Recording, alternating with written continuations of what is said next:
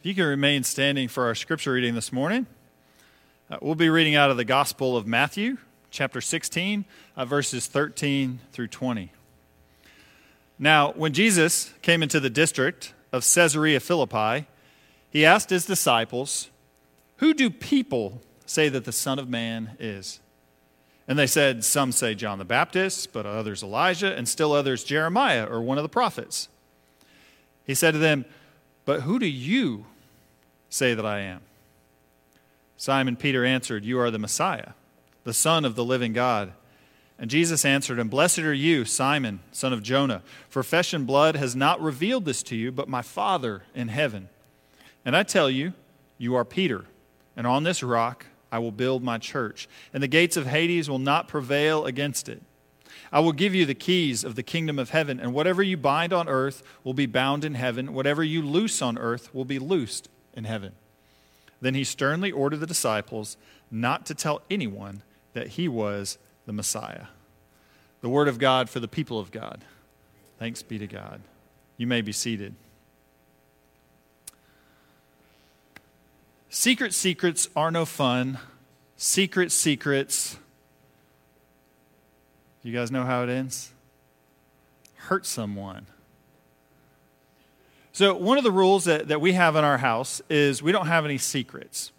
Now, sometimes we have surprises, but we don't have any secrets from each other. Because secrets, they're very complicated, right? And when do secrets get complicated? When you add other people to them. There's all sorts of things that we hope people don't find out. There's all things that maybe it's better that we don't want people to know. But when we begin to share secrets, they create all sorts of different relationships that can quickly become very, very complicated. Who's ever been hurt by a secret that you found out? Has anybody accidentally hurt somebody by telling a secret you shouldn't have told? Yeah, there's probably more hands than I think. Yeah. So secrets are incredibly unique in our relationship as people. And so there's a couple quotes that I found about secrets, and I want to run a couple of them by you to see if you feel like they're true or not. "The one who can keep a secret is very wise, but they are not half as wise as the one who doesn't have a secret to keep. A secret remains a secret until you make someone promise never to reveal it." Yeah, that one feels right. "A secret is too little for one, not enough for two, but way too much for three." This morning, as we're gathering in church, we are coming to praise and we are coming to worship a secret. And that secret is that Jesus Christ is the Messiah. Now, it's probably the worst kept secret in history, right? Because that's what happens when you tell 12 guys not to talk about something. All they do is start talking about it, and now billions of people know this secret. It's become something that our entire faith really revolves around. And so how ironic that in this moment in Caesarea Philippi with the disciples, when Jesus says, "Don't tell anyone who I am," has now become the central tenet of our faith of trying to tell everybody who Jesus is. Why would Jesus ask the disciples to not tell others who he was? This idea in Scripture, it shows up here in the Gospel of Matthew. It shows up really heavily in the Gospel of Mark. It's called the Messianic secret. Jesus has a secret that he doesn't want the disciples to tell everybody about just yet. And why in the world would Jesus want to keep that a secret? I think for me, it goes back to that very first question that Jesus asked the disciples as they were walking along this road. Now, they find themselves in Caesarea Philippi, which Caesarea Philippi is about 20 miles kind of north of Lake Gennesaret or the Sea of Galilee. And it's got some unique characteristics. It has a couple different temples that have been built there over time. One of the first temples was to a Canaanite god that was worshipped fairly heavily in that area called Baal. And then after kind of the Hellenistic kind of influence came in, the Greek influence, and then the Roman Empire came in, they built a temple to Pan, the god Pan.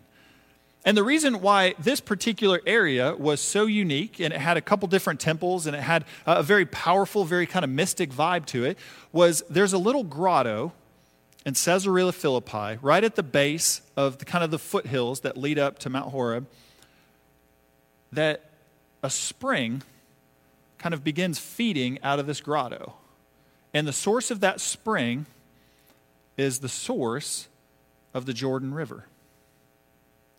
All life that comes out of that area, from the top of the snowmelt off that mountain, through that spring in the rock and the grotto here at Caesarea Philippi, all the way through the Sea of Galilee, all the way down to the Dead Sea, starts right there at that moment.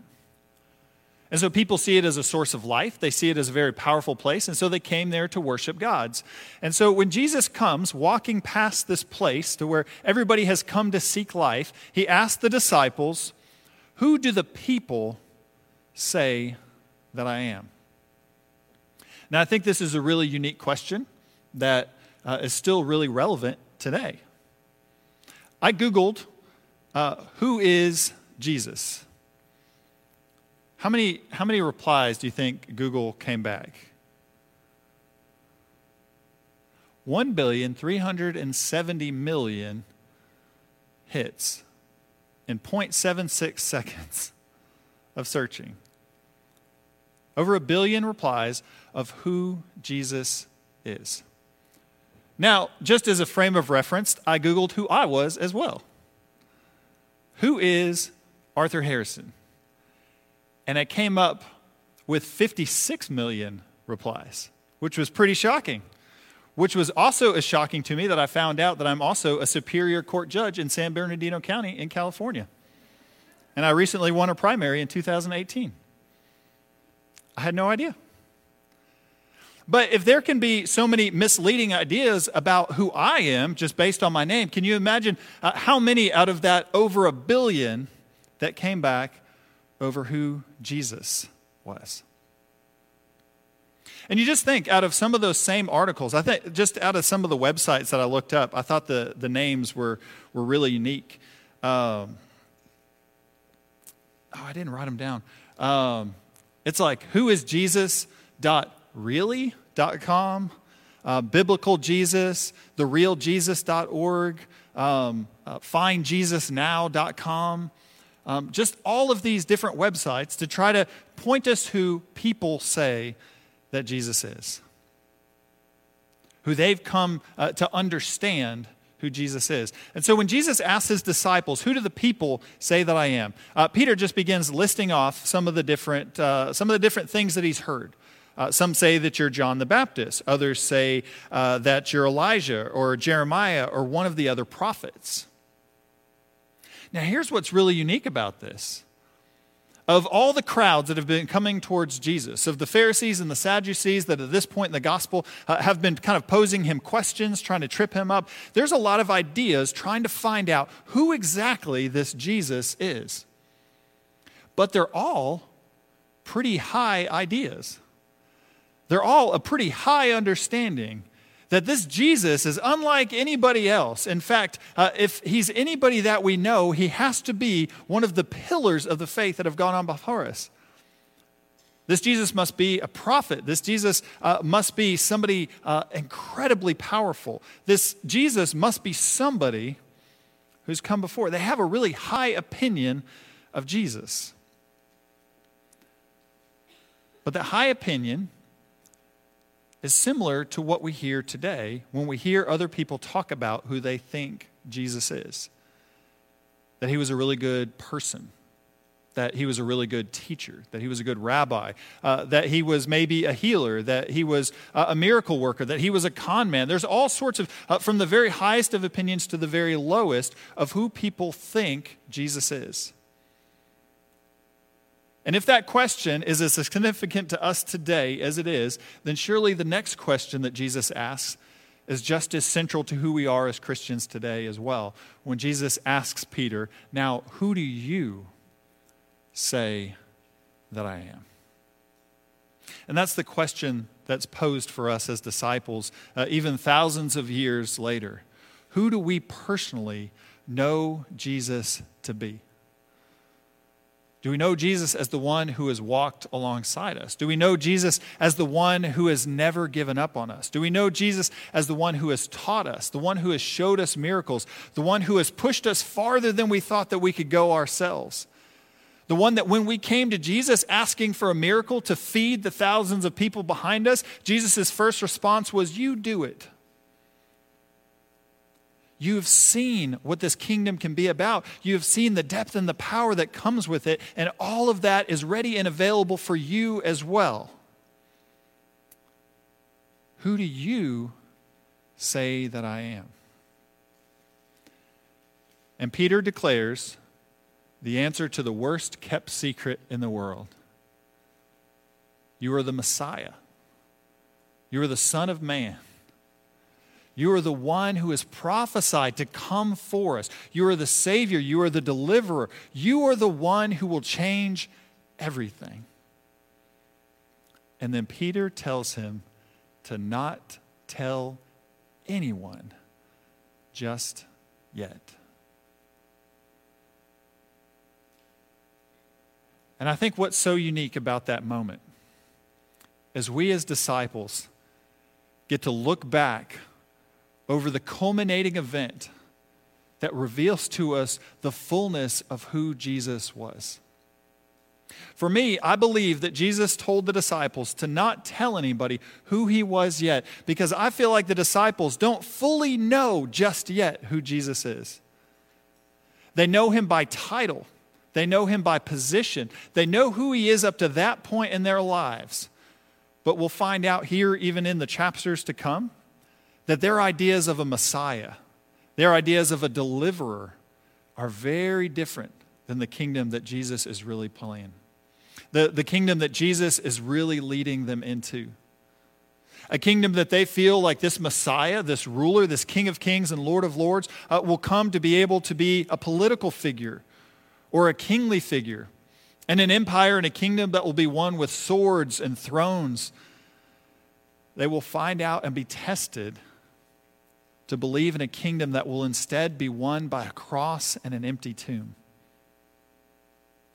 They feel like this Messiah and the Savior could be the one who has come to get rid of all the problems that are in front of us, when in reality, it's such an inadequate way of realizing that Jesus has come for so much more than that.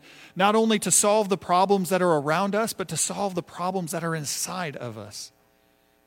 To make not only this world new, but to make each and every one of us new again.